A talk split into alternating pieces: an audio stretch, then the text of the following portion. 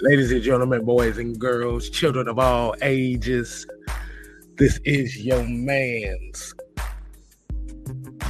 Six-Man K-Styles. Hey, you got your boy, the mad scientist, Mad Mike, Sports, the homicidal, genocidal, suicidal, Mad Mike Sports. And you are now tuned in to the Cooler Talk Monday with the terrible twosome. Now, we already know there's Monday night football going on, but we said, damn that. We're going to still give you a little something tonight. So, Mike, we got them three special words that we got to get to the people. What are those three special words? Real broke. Bang. And today's roll call goes into... shouts out to Bubba Gump, Joseph Thornton, YMOS Jamal. Shouts out to Big Ant, Robert Ponder, Pat Norris, Melvin Emery, John Rozier, Darnell Partridge, Noah Tendell, a.k.a. The Professor. I make sure y'all go ahead and subscribe to his channel. Got some things for you. Go ahead and do your homework on. You already know that's why it's on Professor for a reason. We got Kevin Lewis. We got Relly 1090, William Amy, Brian Peoples, Asipo Basie, D. Coleman, T.O. Leo, Sherman Wood, Pamela Johnson, Ultra Shadow, Low Speed Devon. We got Alex in the building, SIO. Damn it, we still call his ass Alex. Whatever the fuck that means. I was about to say shit out of luck, but that don't even go. So I don't know. We got the Falcon Therapist, a.k.a. Juan. I'm AFN. Millie Mills. Watch out. You probably rubbing down y'all wives and girlfriends. Would you let me rub you down?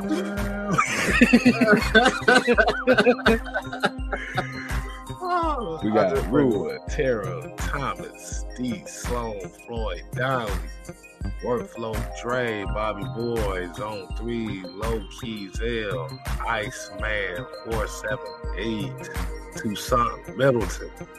Yusuke, we got J Rock in the building. Y'all make sure y'all go show him some love as well. Jay Grizzle, Keyshawn Vlad, Toxic Falcons, Tell Sports and Gaming.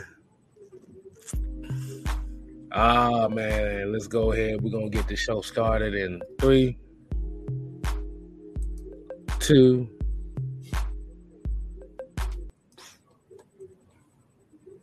All right, people, what's going on, man? Let's go ahead and get this show started. Mike, you got something interesting that you want to talk about tonight with the people. Now, the main question that I have to ask a lot of people that are tuning in and watching, is it wrong to be optimistic? Is it wrong to find positives in a bad situation?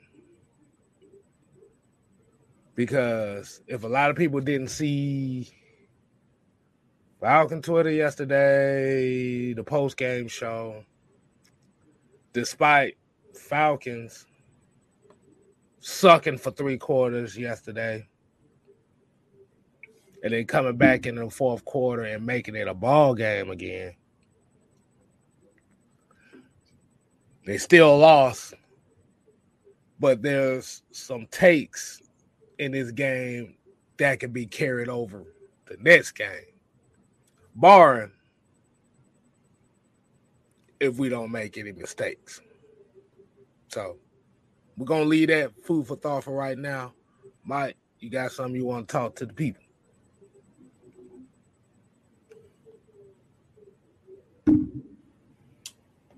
Well, I'll just say this. As far as the optimism part goes, and I think this is more so of a society issue rather than a football issue. Like, everybody trying to be hard these days. You think P. Diddy is a great label executive because he's going around telling people how bad they fucking suck? Do you think Tupac Shakur was brought to the forefront because nobody saw anything in him? Do you think that the Black Panthers, for example, were designed just off pure hate? No, they love themselves. They found something beautiful in themselves. They found something beautiful in other people of all culture and race.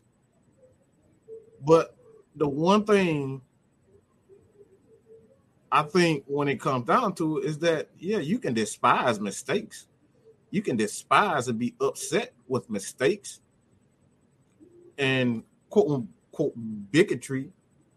But when that negativity tends to be the center of everything, how can you grow from people constantly telling you that you are a piece of crap? Not everybody responds well to negativity. Some people respond well to positive affirmations. But when we got our people that's supposed to love you and supposed to support you constantly crapping on you every chance you get, even when you show the world that you can go one-on-one with the great ones,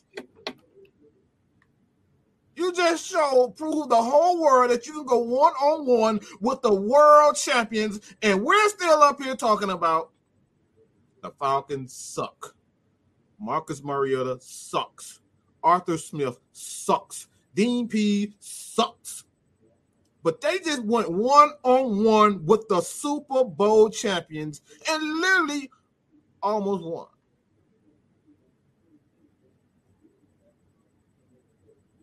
But why is it weird to have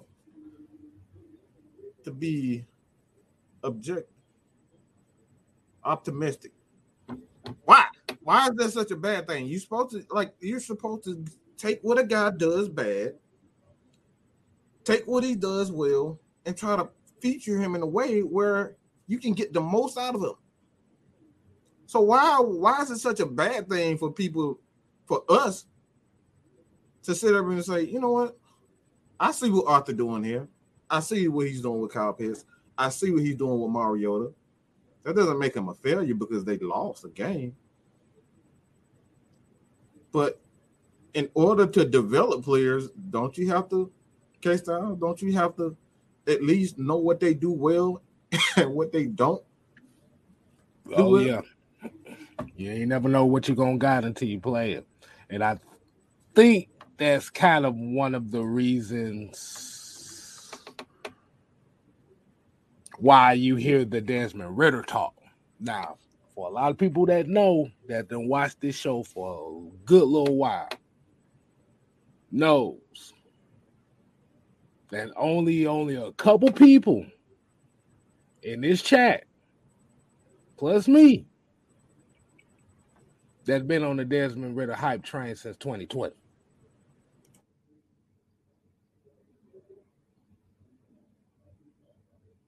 Have anybody been watching the show that long ago? That long?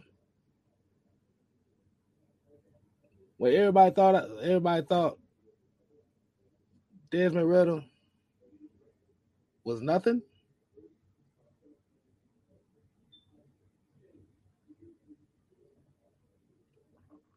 I didn't think so. But that's kind of why I think that's kind of why, like, now you're starting to see the Desmond Ridder talk.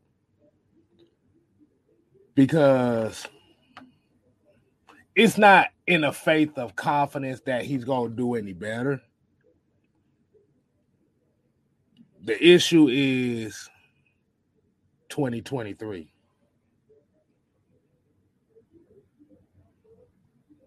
Some of the people have fell in love with Bryce Young, CJ Stroud. And they want to rush Ridder out there because it's not on the fact that they hope that he succeeds. They don't give a damn if he succeeds. They actually, be honest with you, they'd rather him fail so they can get those quarterbacks. Now, I'm not saying this is not everybody. You going there. Ooh, that's not. I'm not saying this for everybody. If this doesn't pertain to you, I'm not talking to you. But it's a certain percentage of people that want to see Desmond Ridder fail. Now, if we look at these first couple games with the Falcons,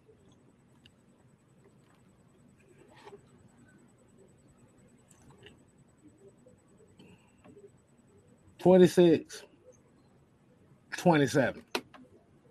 That's 40. That's 53 points in the first two games.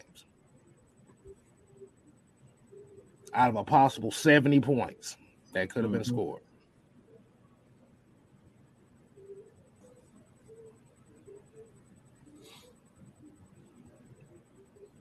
We already said that before the season started that Marcus Mariota has the potential of doing something. But at the end of the day, we know he is a bridge to the next quarterback. We also have to remember this dude hasn't started meaningful games in 2 or 3 years. Mm-hmm. So it's a Mike brought up an interesting. Go ahead, Mike. No, I was just saying. No, go ahead. I was just saying it's just it's a learning process for him also. All right. So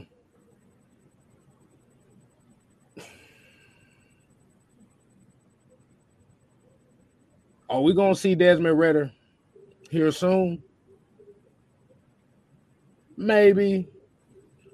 The only difference is going to be is with Marcus Mariota is if he continues to make the same mistakes in the same situations. This is why you have a bridge quarterback, is to show the rookie incumbent behind him the certain mistakes and preparations that you have to make in order to succeed at that level.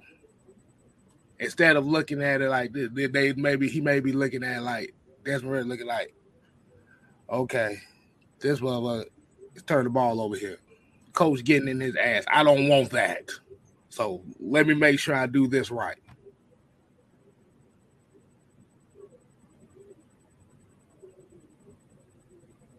I think really the issue is everybody's so forward to 2023, they done threw 2022 in the garbage before the season even started.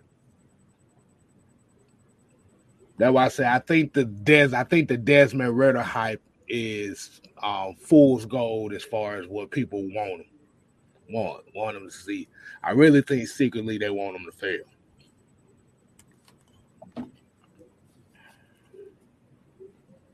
fail. I think too, y'all so worried about what the fuck everybody else got. Mm-hmm. Y'all so worried about, well, this team got 2 Super Bowls in 3 years. Well, guess what? They've been together for 8 years. Aaron Donald been in the league 9 years. It was a process, a 10-decade process for them to get to this point. They didn't just wake up one morning and say, all right, I'm going to be good. Bill Belichick got to fail. He got to get fired to go through this process, the winning process. Granted, we got all those asterisks, but, you know, at the end of the day, he's still a good coach. But you had to go through certain things to even get to the point where it's like, all right, my teams are consistent. They just crapped on one of the teams that they thought it was going to be a big, a Super Bowl contender in Pittsburgh. Just whooped them. So it's a process for everything. Usually that process is losing. So we sit up here and try to act like the Braves right now or the Braves the Braves 5 years ago. No. We had like three guys with over 200 strikeouts. And I'm talking about three guys on the same team with over 200 strikeouts. Technically, yeah. I think I remember it was four. It was four. It was our entire outfield and Evan Gaddis. Them Braves fans don't want to remember them days. So we hit a lot of home runs, but we struck out a heck of a lot. So we the league in strikeouts three years in a row. 3 years in a freaking row. Yeah. So there's a lot of bad days for those Braves to get to this point where we had to figure out, all right, what's the type of hitter that we want? What's the type of pitcher that we want? Because our stadium is this and our opponents and our division is this. This is what they're doing. So how can we get the best of our own division before we started to branch out to the Rams? And we're seeing that. All of this, look, we sit up here talking about players, but nobody is focused on the fact that the Falcons literally, and I want to make this clear, the Falcons literally scared the living shit out of the Super Bowl contenders. The look on Aaron Donald's face on the sideline, he was like, bro, what's going on? And we talking about Daniels here, okay? And he was in his feelings like, damn, they running the ball through us. The only difference between this game and last game, Mariota didn't have 170.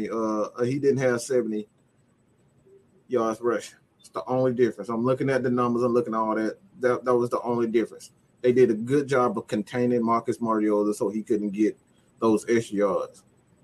That's the only difference. In this game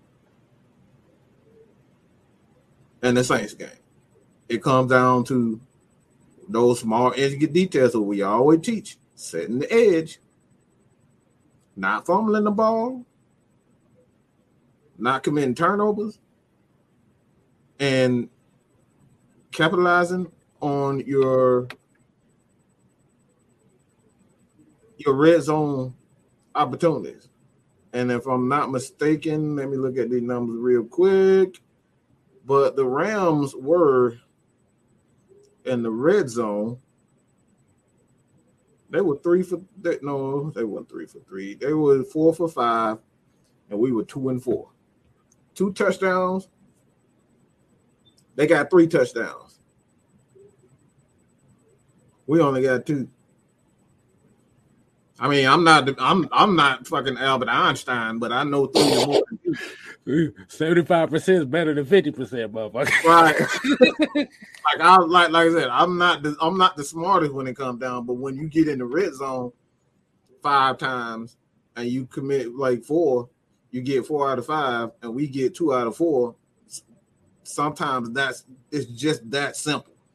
We overanalyze every damn thing, and I blame all these goofy ass Twitter statisticians or whatever the hell they want to call themselves, overanalyzing every little number and detail when it comes down to simple things, scoring in the damn red zone, not making mistakes, not getting penalties. With the Falcons, they were a lot less penalized in this game. They only had 5 penalties in this game, but there was an improvement. But those penalties were costly and at the wrong time. Mm-hmm. So we overanalyze a lot of things. People saying like the Falcons, last game they had, like I said, they had 8 penalties. This week we had 5. That's an improvement.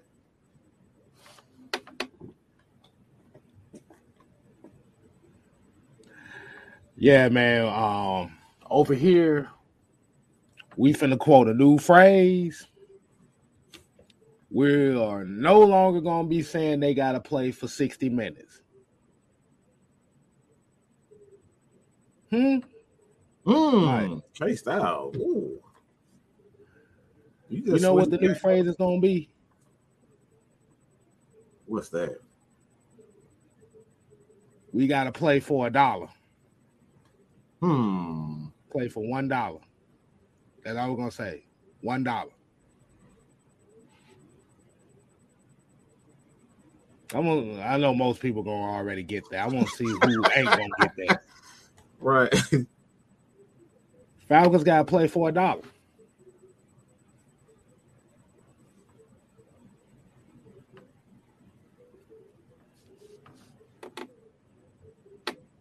There you go. There you go. People are already getting into it. There you go. Do they know? Michael caught it. 4 quarters.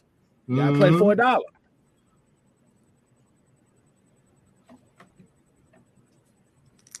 Y'all don't know what I'm talking about. Hold on. Look. You see this? 4 quarters, baby. You gotta play for $1. 4 quarters. Exactly. But I want to get into another talking point on this as well as what we're kind of talking about. But before we do that, you got to make sure y'all go ahead and hit that like button, man. We got 119 people in here. You got to make sure you hit that like button. So, we're going to play a little bit of music here for y'all. Hold on. Noah's in here, so let me see. Is this the one? There you go. Give him a little PTSD right quick. But y'all need to go ahead and hit that like button. Got 117 people in here. We gotta get at least 60 people to like this damn thing. At least 60. At least.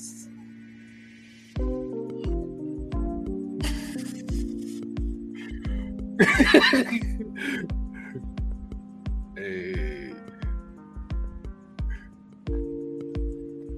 Yeah, draft jams right there, draft jams. But yeah. So the question right now is, while y'all hitting that like button, the question is going to be: Is Kyle Pitts,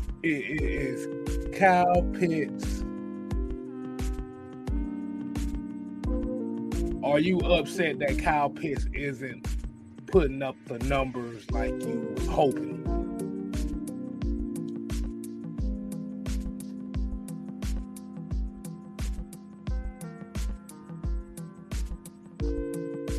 So, Mike, go ahead and get that light check going on right quick, man. Go and get that light check.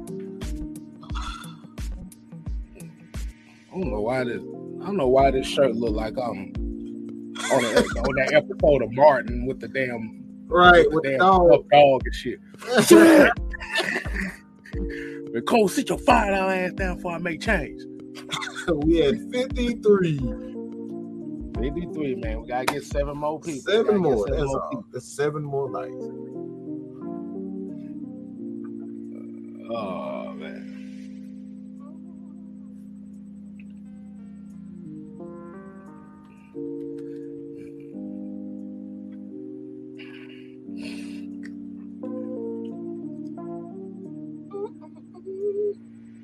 Damn, well, y'all just real stingy today. Y'all don't want to give us a 7? Like, come on, man. 3 more people. 3 more. Damn.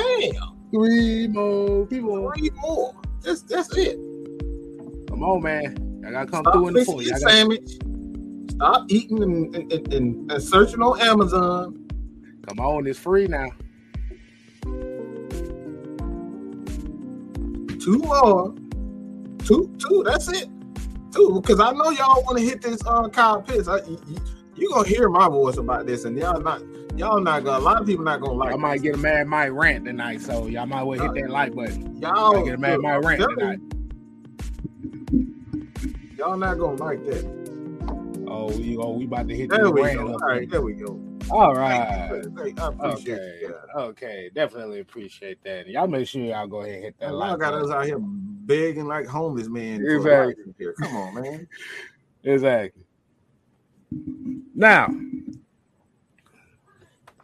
the more popular talking point right now, as far as what we're saying is people are feeling like Kyle Pitts is not putting up the numbers a lot of people are expecting, especially coming from a rookie of the year guy like that. Right now, he has 4 receptions for 38 yards, 39, one of those. Now, the popular narrative is that Arthur Smith is trying to X him out the offense.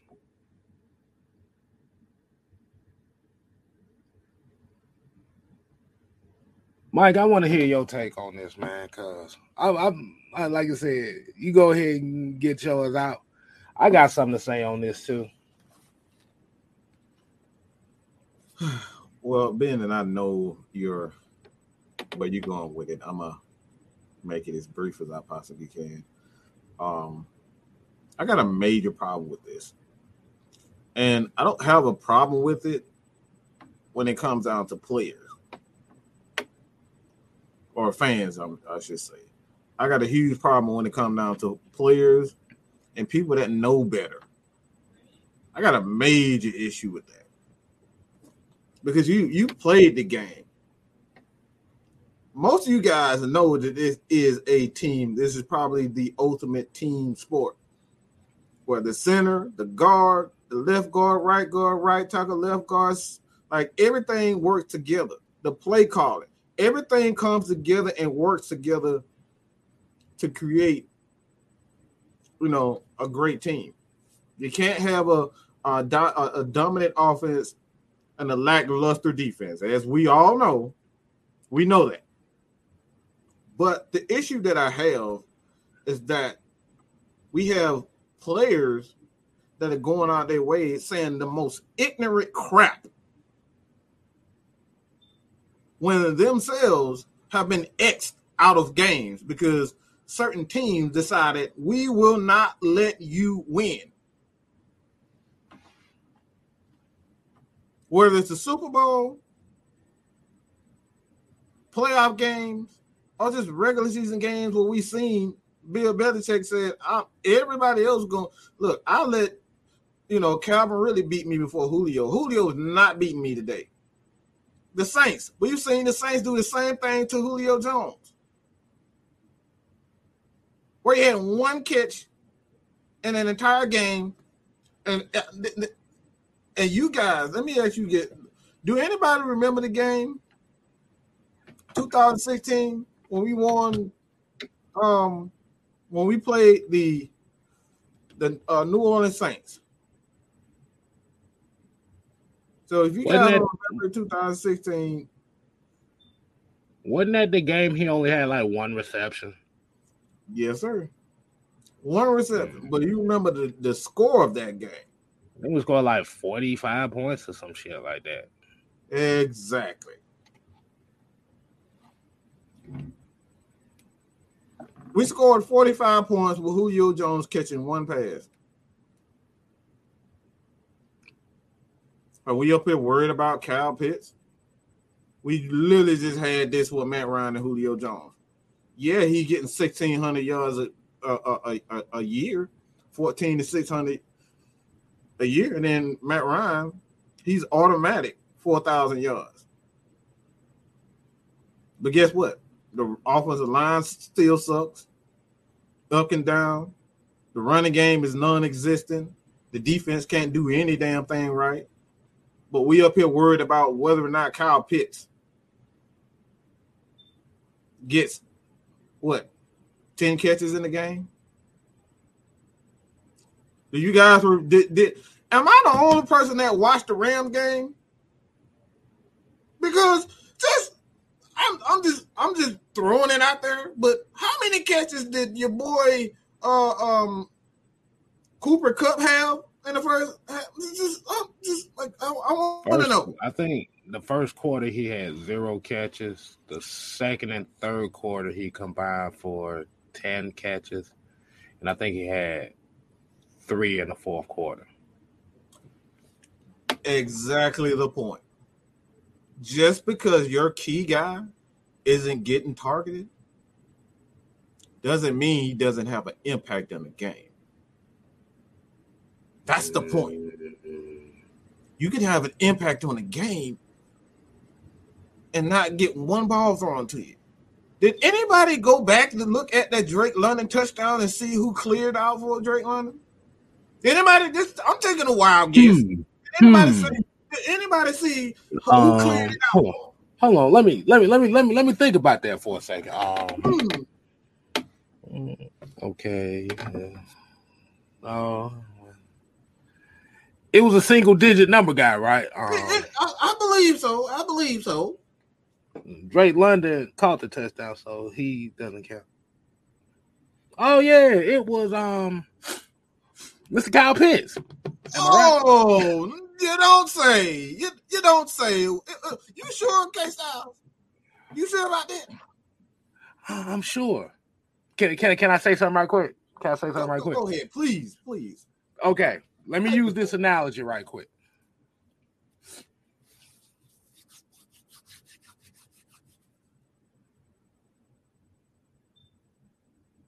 Let's use the Lakers for example.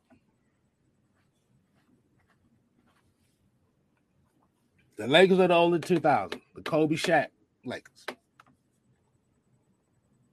Yes, you had two of the most dominant players of that era.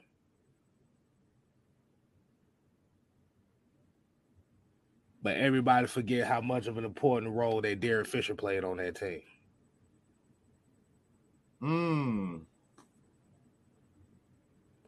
Yes, Derek Fisher didn't have all the numbers like that. But he was a calming force on that court as a leader. Now, when we look at Kyle Pitts, the touchdowns, we're not seeing him in the touchdown, getting touchdowns. Like I said, that's one of the things where a lot of people are kind of disappointed in, and they looking at the hype coming into this season, like, oh yeah, Kyle Pitts gonna break out. We're gonna get about 1,500 rushing, 1,500 receiving yards, and 10 touchdowns this year. But you forget this offense don't necessarily have 1,000 yards tight ends like that. Kyle Pitts was one of the major ones that Arthur Smith has dealt with as a play caller. They got 1,000 yards.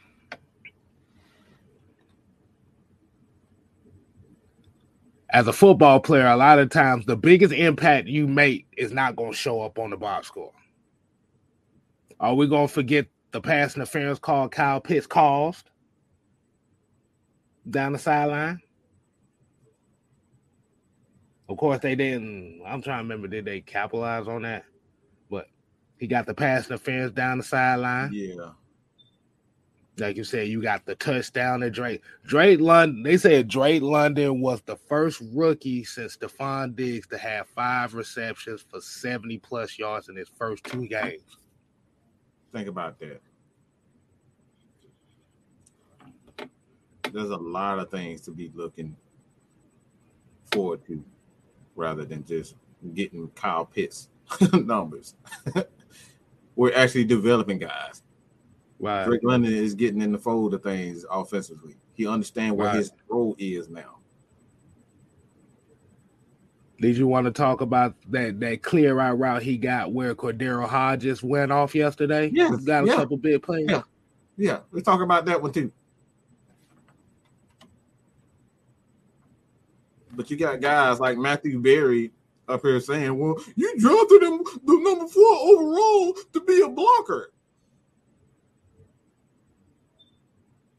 I mean, if it wasn't for – look, how many times have we seen on special teams guys like Eric Weems get sprung loose because he made a great block?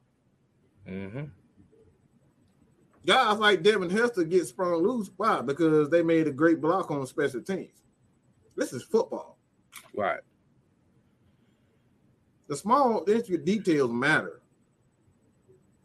Mm-hmm. Those are the things we talk about when you look at these guys who are so intelligent, they're freaking stupid. Right. And this is one of the reasons why DraftKings is absolutely one of the worst things that ever happened to sports. And we know one of the reasons why, because one of our players ain't here because of the bull crap. Because they're going to put guys on the spotlight because he didn't get them enough fantasy points. Because they put up $2,000, $3,000, $4,000 on a player that didn't get targeted. So that's the real reason why they mad. Let's just keep it real. They don't care nothing about our development of our players. They're worried about whether or not this guy going to get 4,000 yards or 5,000 a year. That's what they're worried about. Yeah, because I'm about to say, wasn't at this point last year where Kyle Pitts was considered a bust because he had like 8 receptions for like 103 yards? Yep. Same. It was the same. It was around the same time. As a matter of fact, let me confirm that. Right. Because we have to look at Kyle Pitts.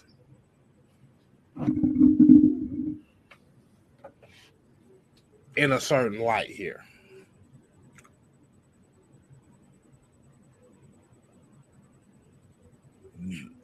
You have a quarterback that's not going to force the issue and give him the ball whenever he's open. Because a lot of times when you're throwing against that bracket coverage, you already have a quarterback that's kind of hesitant on getting the ball to certain guys. Why would you want to force him the ball to Kyle Pitts and make a bad play? We saw Marcus Mariota overthrow Drake London 3 times on that last drive. Mm-hmm. Inaccurate as hell.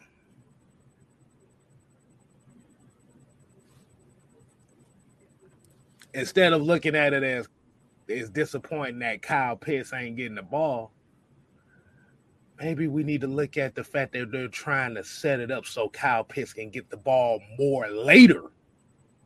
Exactly. Why the hell you think last year Kyle Pitts went back-to-back games, had combined over 260 yards in back-to-back games, almost 300. Mm-hmm.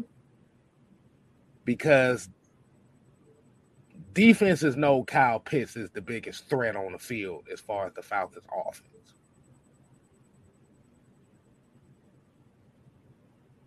Let's be real. He's the biggest threat on his offense.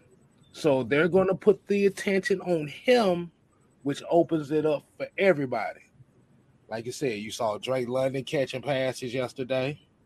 You saw Kadera Hodge. Brian Edwards, I haven't seen him at all yet, but right,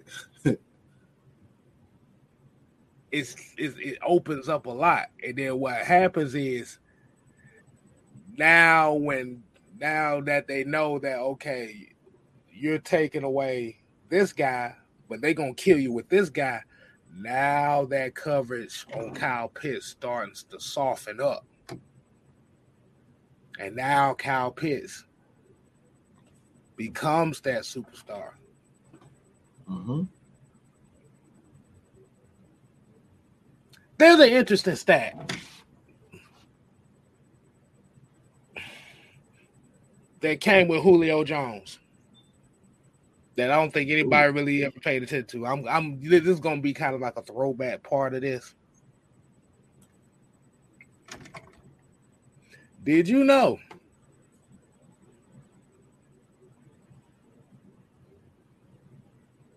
when Julio Jones was a Falcon,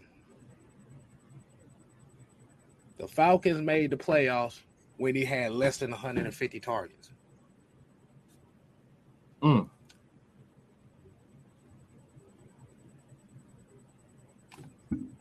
outside of that 1 year and the last couple years where he got hurt, if he had more than 150, they never made the playoffs.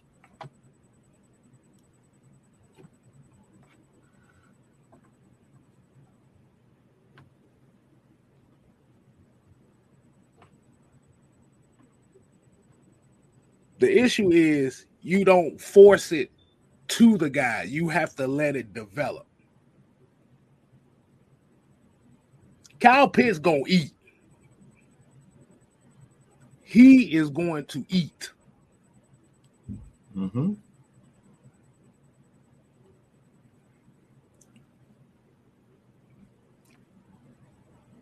Instead of blaming Arthur Smith,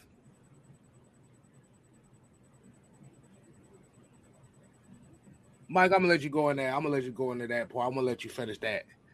So people are blaming Arthur Smith for this. Like I said, former players doing this as well. Like I said, somebody said it up there. Brian Finneran said something. Jamal Anderson said something about lack of creativity for Kyle Pitts. From a lot of routes, from a lot of route concepts, I saw some creativity. The problem is Kyle Pitts is not, Arthur Smith is not throwing Kyle Pitts the ball.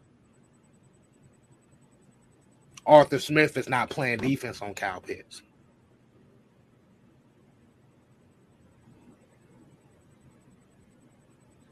At the end of the day, it comes down to the defense that's being played on him and the quarterback decision to throw him the ball.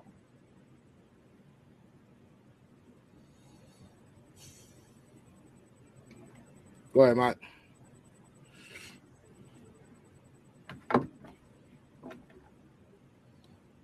This is where my frustration for players kicks in.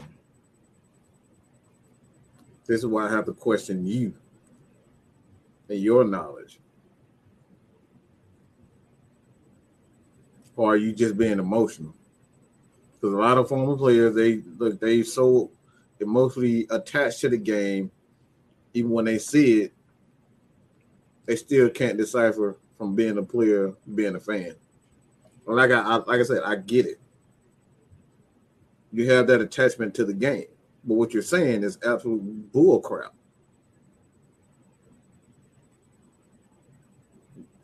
The reason why I say it's bull crap, because the proof is in the pudding. Why is the play action pass is such a great thing? Anybody want to take a guess? Because especially for the Falcons in 1998, the play action pass was something that they used over and over and time again. The Baltimore Ravens in 2000, the play action pass was something that they used time and time again. It's because teams would key on you, Jamal Anderson. Teams would key on Jamal Lewis. So you would give the illusion that you were going to hand the ball off. Teams would get soaked up, and they would throw the ball to Shannon Sharp. You get where I'm going with this, people? So this is the reason why Brian Finneran needs to shut the fuck up. Because he played with the greatest running quarterback of all time. He wasn't a great route runner. He was 200, 6'4", 6'3", 200 pounds. Wasn't a great wide receiver at all. He had issues catching the ball consistently. But all of that happened because of the DVD. Anybody want to take a wild guess what the DVD is? I have no idea what the hell the DVD was, man. Could you elaborate on what the DVD was? Because all I can think about is the DVDs that we buy at Walmart for the $5 bin. Okay, see, I gotta enlighten me. Okay, the DVD was Don, Vic, and Ducky. So if those guys weren't there, what Ron Finneran even have a voice in Atlanta sports and Georgia sports?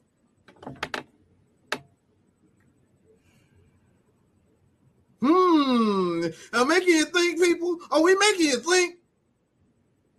So those aspects of the game opens up other things for other guys. That's why Algie Crumpler was as difficult a target as he was, because the running game soaked up so much attention, he would leak out, and he would be wide open in the middle of the field a lot of times.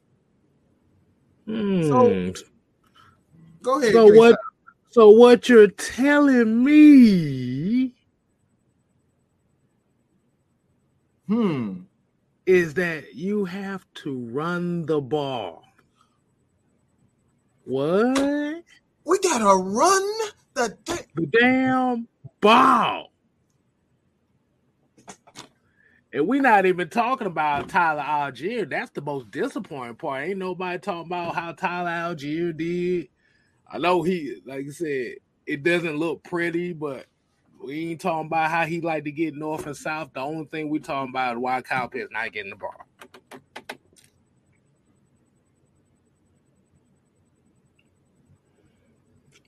Trust me, I want to see Kyle Pitts get the ball.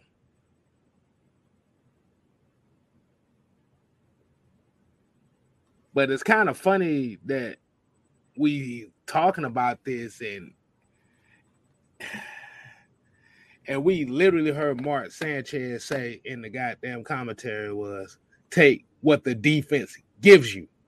So if the defense is not giving you Kyle Pitts, you take the next best option.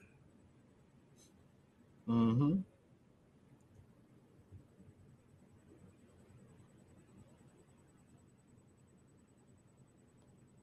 When you keyed on Jamal Anderson, you had Terrence Mathis and Tony Martin right there to help open things up. This is why you have other positions, right? So that's why I be so upset when players say stupid stuff like I said. I'm gonna just say this: a lot of players say a lot of people just say things because they're highly emotional in the moment. And I get it. We all fans. Mm-hmm. But you got to think, man. Don't like, come on. Why is Kyle Pitts not getting? That's such a bland statement. I can throw 3 screens in a row to Kyle Pitts and get him 3 receptions. Well, what did that accomplish if we getting 0 yards out of it? We've seen it before. Kyle Shanahan was so upset in his feelings because, we wasn't getting right at the ball. He called 4 plays in a row to get right at the ball and then do nothing the rest of the game. He got his 4 receptions. Mm-hmm. But what did that do for us?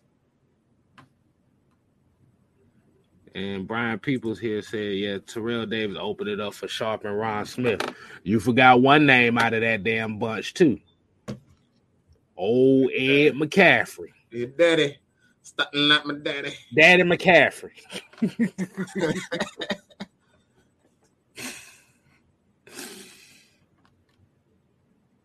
So, I'm not worried about it. Like you said, superstar tight end. If you notice, a lot of the damn superstar tight ends are getting hurt right now.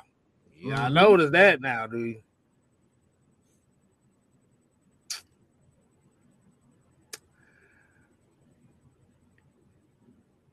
George Kittle ain't been healthy in 3 years. 49er fans already complaining about that. Mm-hmm. Shanahan on man, come on. Shanahan is notorious for breaking players down. And that motherfucker is nowhere near a quarterback guru, where the only successful quarterback he done had it's been these last 2 quarterbacks for consecutive years. He only got 1 MVP quarterback. Let's just say that's all I need to be said right there.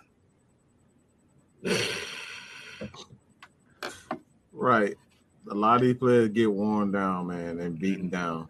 Then the last thing that you want to do is with a guy like Kyle Pitts, you know, just force feed him. And that's the exact same thing that got Julio Jones. That's a lot of people don't realize that's where Julio Jones started breaking down. As soon as Kyle Shanahan got here, Julio started breaking down.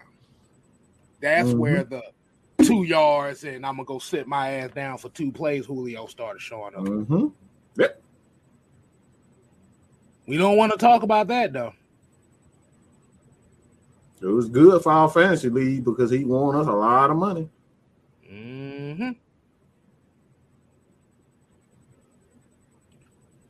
Julio Jones in an Atlanta Falcon uniform was supposed to be the deep threat.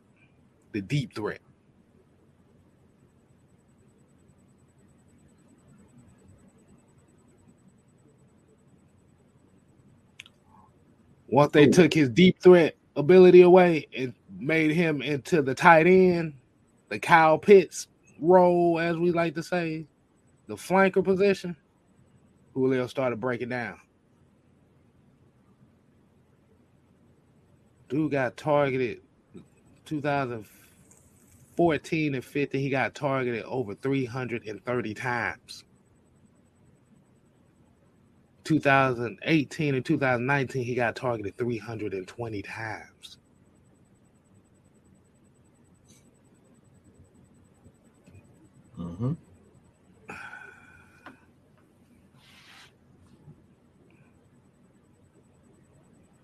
That's all I gotta say on that, man. So be patient with Kyle Pitts. Be patient. That's what I was about to say. They say it's not really all up to Arthur Smith. Arthur Smith is actually not calling bad. He's making some questionable calls, but it ain't like it's like, okay, he's making questionable calls 60, 70% of the time. I'm glad you brought it up because I forgot about that point. And that's another thing that I wanted to speak on real quick is whether or not his play calling is suspect. Well, we tell you say it all the time. And I like this is something that we focus on during the game, look at every aspect of the game.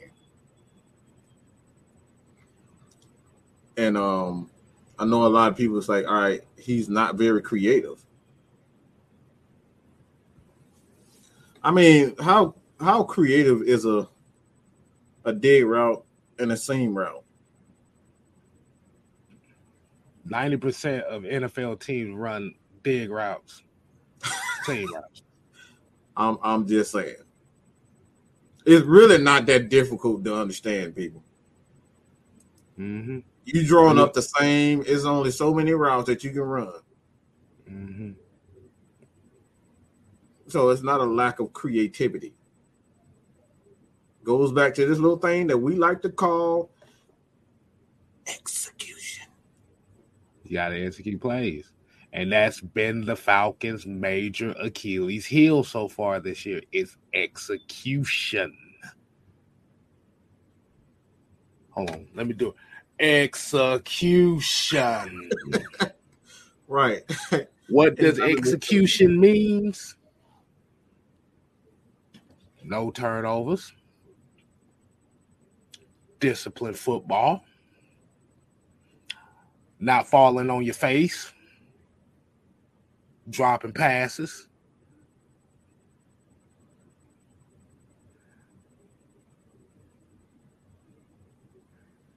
That's not executing.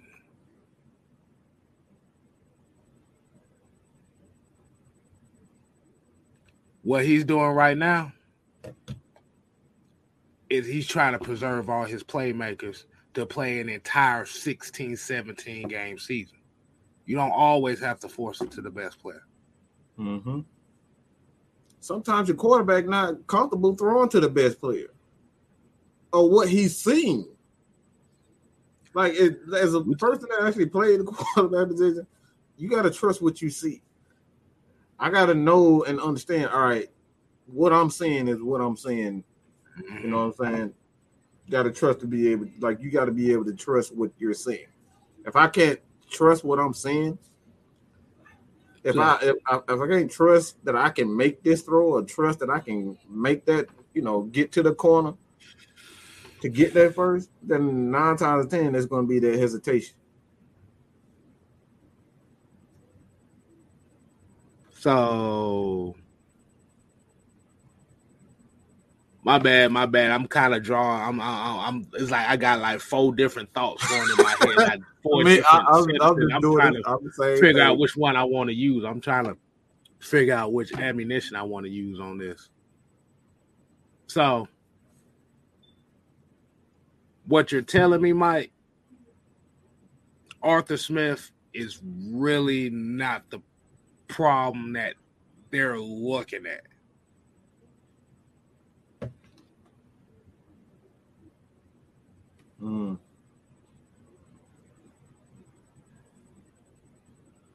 The problem is the hesitancy of Marcus Mariota in certain situations. Because if we're talking about execution, it goes for all the level. I'm gonna take that back. I'm not gonna just put it on Mariota. All 11 guys on that offense have to execute.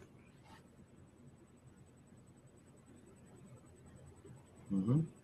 You can't have false starts in the red zone and knock you out of field goal range. You can't make a big play and then it gets called back for a holding call.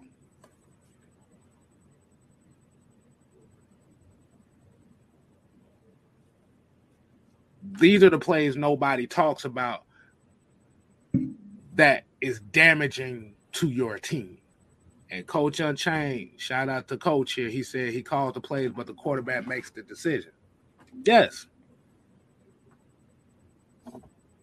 You can call the greatest play in the world. It doesn't mean that the defense, you think the defense is going to play that defense. Mm-hmm. But that's a tongue twister right there.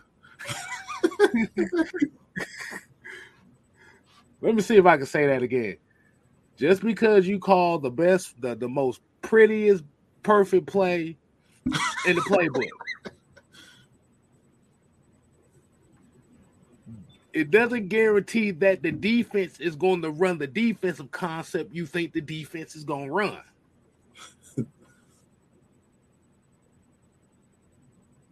Just saying.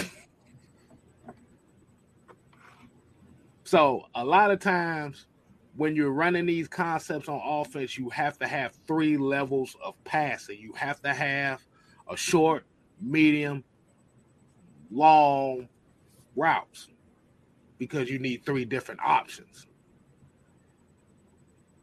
Kyle Pitts is the deep threat on this team. If they're taking away Kyle Pitts, Drake London eats. Cordero Patterson eats. This is your show, and I'm sitting here teaching these folks. This is crazy. No. This is, hey, man, look, this is ours. Yeah. Ah, shit. If Kyle Pitts ain't on this team, let me ask y'all a question. I'm going to throw some more music on here. So this is going to be our question for the night that I'm going to ask y'all. I'm going to spare Noah this one. So I'm going to get back to this. So the question tonight is, and I think I've asked this before, but we're going to ask this again because it goes well into this conversation. With the expectation of Kyle Pitts, and looking at the 2021 season, do you think Cordero Patterson had the same success without Kyle Pitts?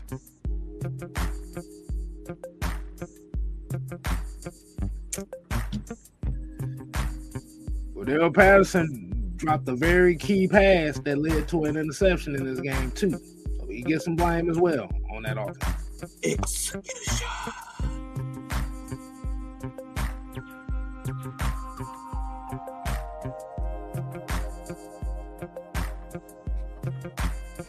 I see a bunch of no's and hell no's.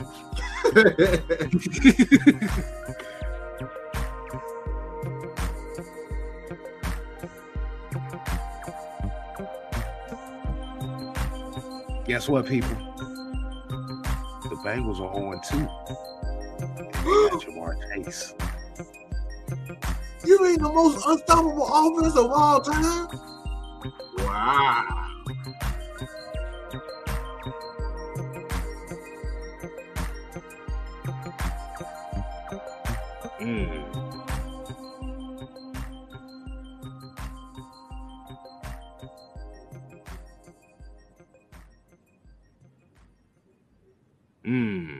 Devon, the question was, is Cordero Patterson really that guy without Kyle Pitts on the field?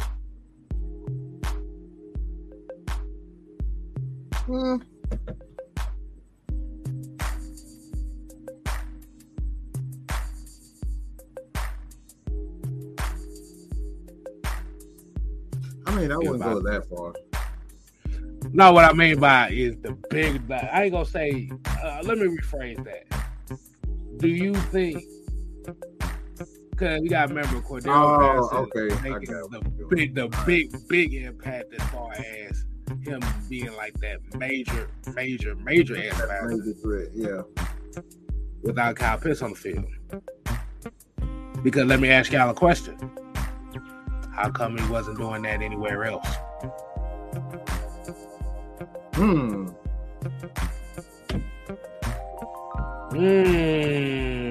a question for your eyes. Why did it take for CP to come to Atlanta in order for him to get this newfound of glory?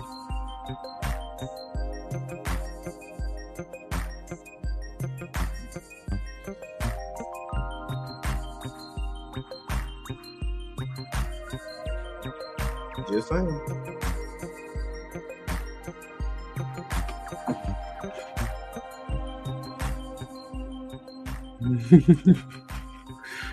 Go up all the music.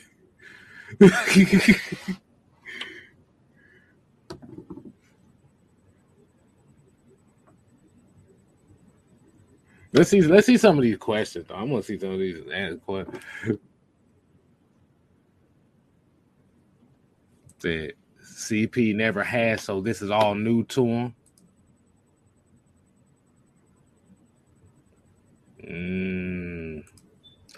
Okay, now I'm gonna gotta see CP breaks it. Okay, Tev here says no because when Pitts went out in that Bills game, CP got all the attention and couldn't really do anything.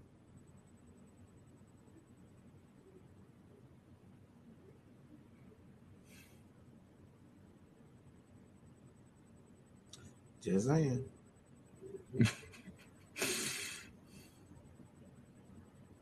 There's many aspects to the game than just catches and touchdowns. Look, Mike said, is this the first place he started? This is the first place that he's had significant time at running back. Yeah.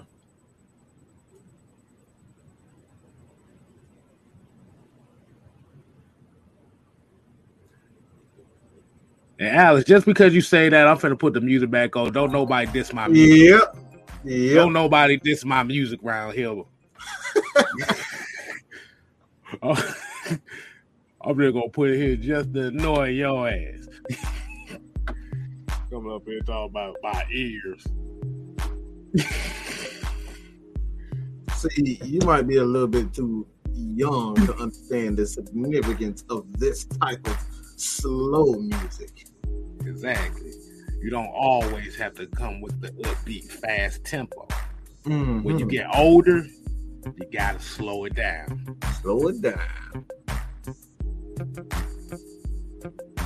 You don't want to be busting your girl down fast, then you're not going to enjoy the experience. Mm-hmm. Absolutely. You gotta slow it down. Take in every moment.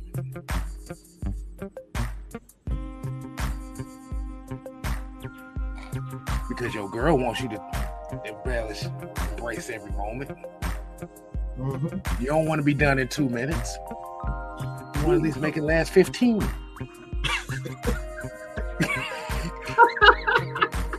I'm old. I ain't got an hour like that. No. I ain't got an hour, bro. I get you a 15. I'm good.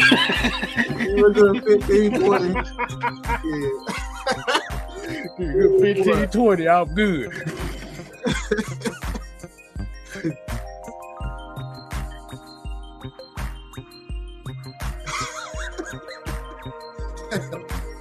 So while we play this music, we serenade the masses with the knowledge of the Atlanta Falcons and give everybody an opportunity to give their thoughts in a very calm and smooth environment.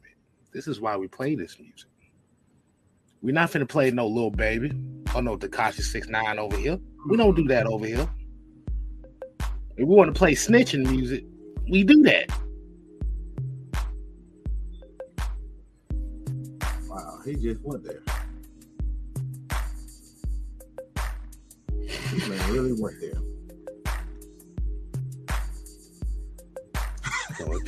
So if you don't like it, you can mute your TV. You can mute it, or you can get the fuck on. Because at the end of the day, this is part of our show. And on that note, we're gonna go ahead and end the show tonight. Because I want to. Yeah. So y'all make sure y'all go ahead and tune in to the Six Man Convo tomorrow. And as we always say here, we ain't here to play. We here to stay. You ain't gotta go home. But you gotta get the hell out of here. Deuces.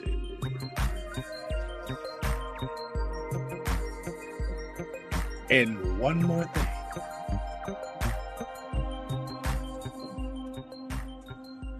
If you don't like it,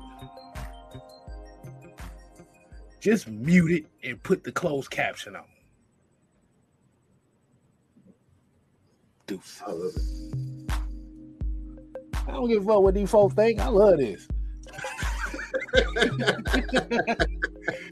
All right, people. Deuces.